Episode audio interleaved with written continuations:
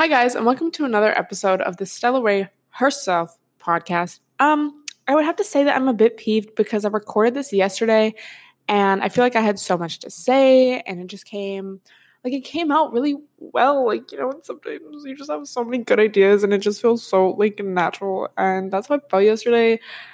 And so I was trying to import my audio because I was like, okay, I'll like record today. It'll be ready for tomorrow. Like, yes, being ahead of schedule.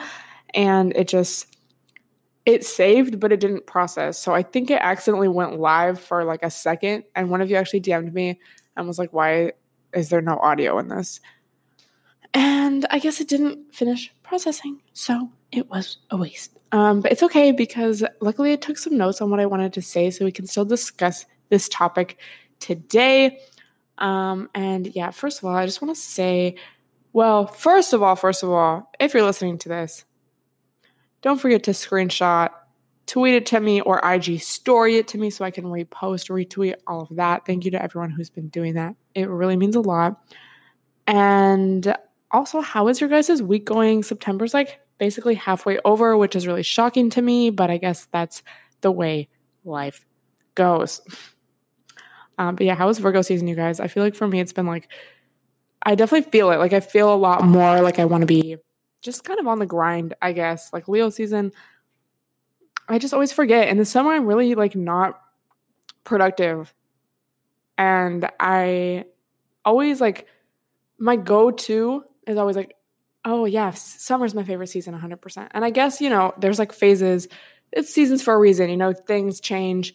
You can't be on the grind forever. Like, you need to take time to enjoy your life and not like work. But then you also can't just wild out forever, you know? Um, but I'm excited. I just feel like that, like this end of the year, the last few months of the year, I'm always the most, uh, I don't know, I just, I feel like I work the hardest and just kind of the anticipation of the new year and all of that just really motivates me. So I'm really excited for that. And I, it's so true. I really forget that every year. I'm like, ew, I don't want it to be cold. Like, ew. Um, but I forget that I actually really enjoy it. So I'm excited for that. And I feel like Virgo season is really the transition into, you know, fall, but then also just these more productive months where there's not like a day party every single day, it seems like. So let me know if you can relate. Um, and especially um, for those of you who are going back to school, like I'm sure you feel that 100%. So today's podcast was actually inspired by a tweet that I saw. And I guess I just want to say as a disclaimer, like, I don't know. I don't want, like, I don't know if this girl is going to listen to this or whatever. I don't want her to think that I'm like bullying her because I'm really not. I was inspired to talk about this from this tweet because I could really relate to the tweet. And I feel like it's something that I definitely had to learn the hard way, had to experience so many times before I kind of figured out what it was. And I mean, I'm still figuring it out, but I just felt like this really spoke to me. And I'm sure some of you will be able to relate as well. So basically, this girl was just kind of tweeting about how she went the extra mile for the wrong guy. She like cooked this guy dinner, sent him nice text messages every day, let him like she let him know that he was appreciated and basically she was just doing all this stuff for him, but he still left her on read. She was like, guys, really ain't shit. Um, so I have a lot of thoughts on this. Well, a few thoughts, I would say. And I just kind of wanted to share and give my advice and my perspective and kind of what I've learned because I feel like it's so like when you're first going into something or like if you like somebody, I feel like the natural reaction is to want to you know, make them feel good. You want you want them to like you back. You want to be the person in their life that's there for them doing nice things for them, like going the extra the extra mile, as she said. Um, but sometimes we we have to really ask ourselves this is the key this is the key question that we have to ask ourselves when we start to feel like this towards somebody is what has this person done to deserve that much of my energy of my time of you know just whatever resources or part of yourself that you're kind of like sacrificing for this person.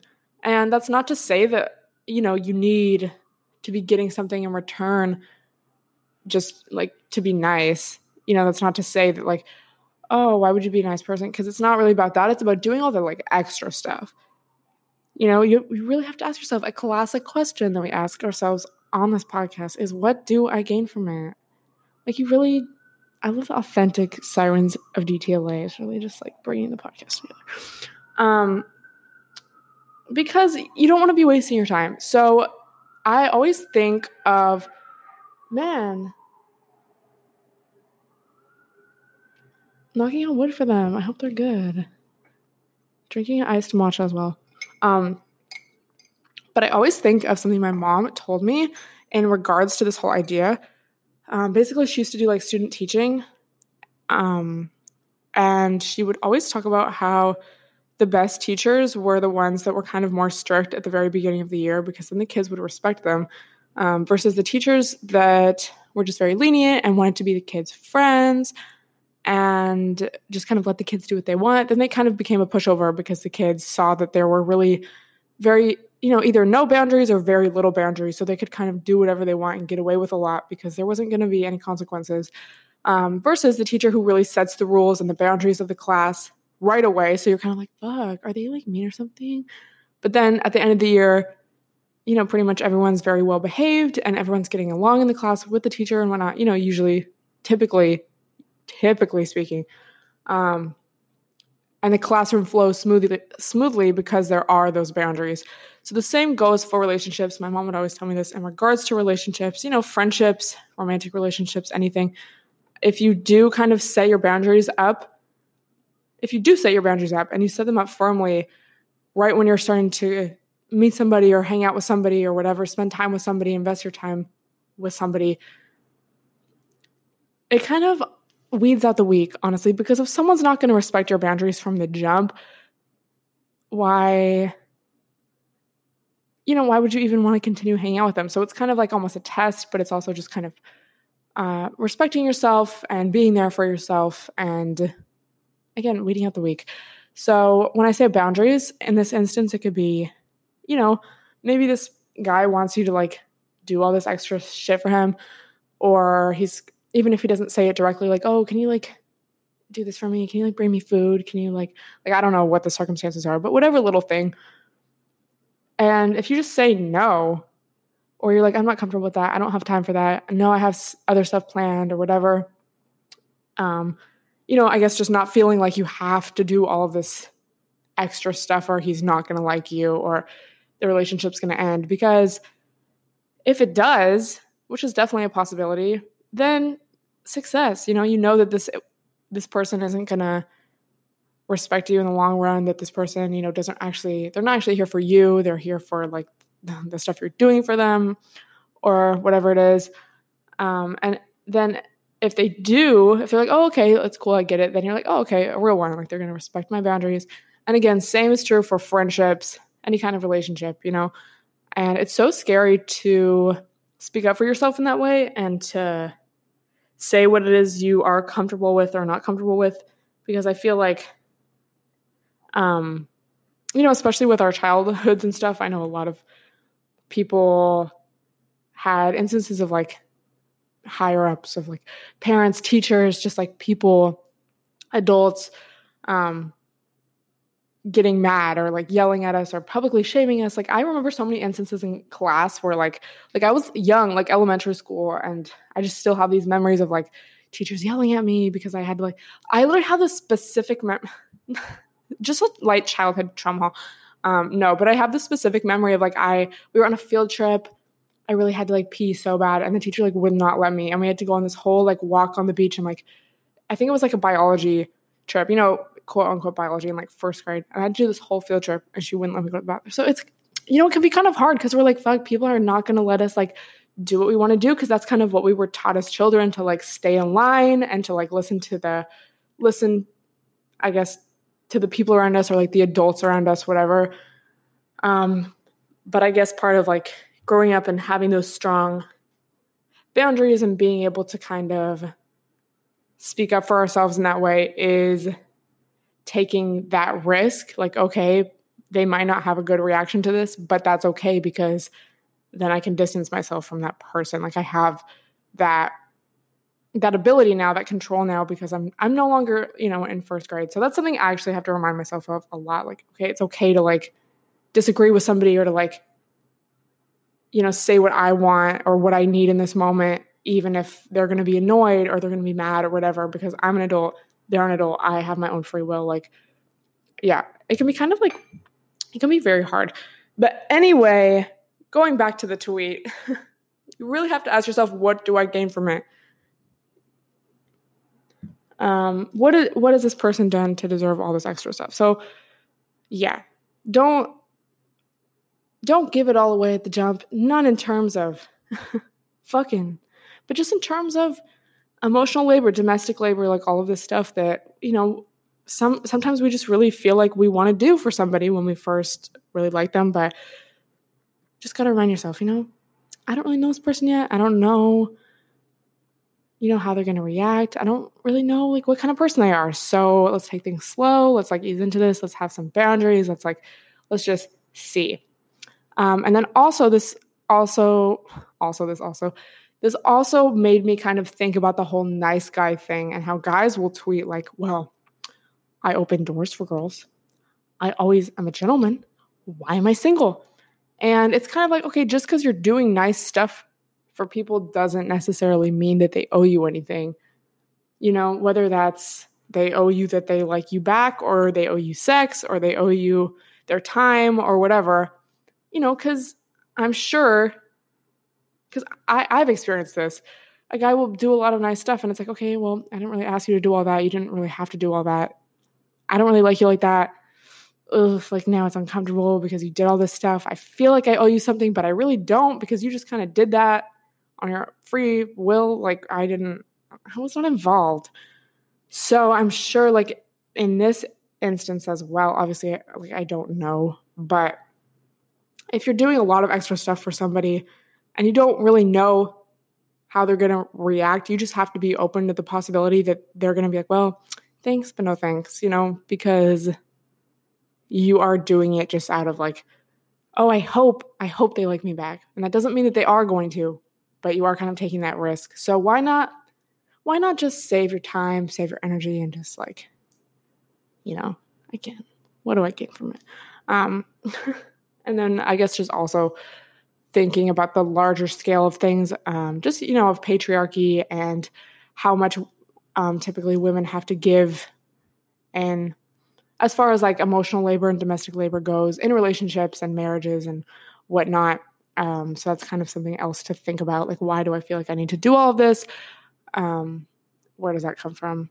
I guess just like in societal expectations and all of that. So, just some light thoughts, but let me know if you've ever experienced anything like this. And I'm sure a lot of us can relate to not only having, I'm, well, I'm sure all of us can relate to being on both sides of this, you know, whether that's you doing a lot of stuff for somebody and then it kind of turned out to be you know, a waste, but you know, it's a learning experience, so nothing's ever a waste, but a waste in the sense of they didn't like you back, you didn't get the energy back that you kind of were hoping for, or, and slash, or, you know, we've been on the side of somebody doing a lot of stuff for us, really trying to like, like, just really overdoing it. And you're like, yeah, uh, and like, I've seen, tweet- this has never happened to me, thank God.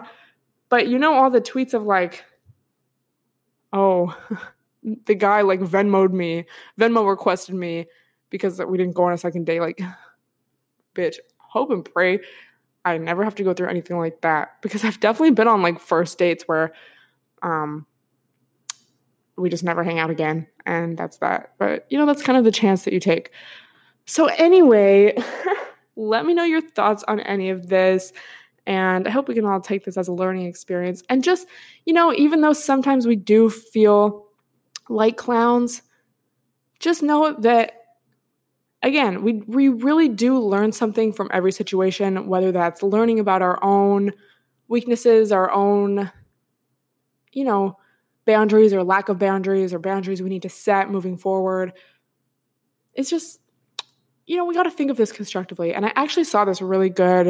I don't know if it was a tweet or like a little like an IG post from I don't know, a spirituality account or like a psychology account or something. But it basically said that people who are very, very affected by trauma in the sense of like, you know, having depression and anxiety and stuff, they usually view their circumstances or things that have happened in the past as something that is them. So it's like that moment or that circumstance, whatever it was, it defines you. It is you at your core. Like that happened to you because you essentially are like a bad person or you are like broken or you are whatever, you know, negative descriptor you're using for yourself. Whereas people who are very resilient or able to bounce back quickly from trauma, from experiences, whatever, typically view themselves as someone who's just, you know, you've had experience happen to you, but you don't view yourself as like, it's not, it didn't happen because of you at your core. You know, you're not letting it define you. It's just something that happened to you. So, on a light, on a, a little more of a lighter note, if we can view all of these experiences with relationships and, you know, oh, why didn't it work out with this guy? Why didn't it work out with this person, et cetera, et cetera. If we just view them as individual, unique experiences, you know, obviously looking at maybe like common patterns or what did I do similarly? How did I act similarly in this circumstance, right, with this guy to this guy, etc. If we're able to view it though overall as unique experiences, I feel like it's a lot easier to then progress because we're like, okay, we can just kind of change up a little bit of what we're doing and how we're going about, you know, communicating or whatever it is.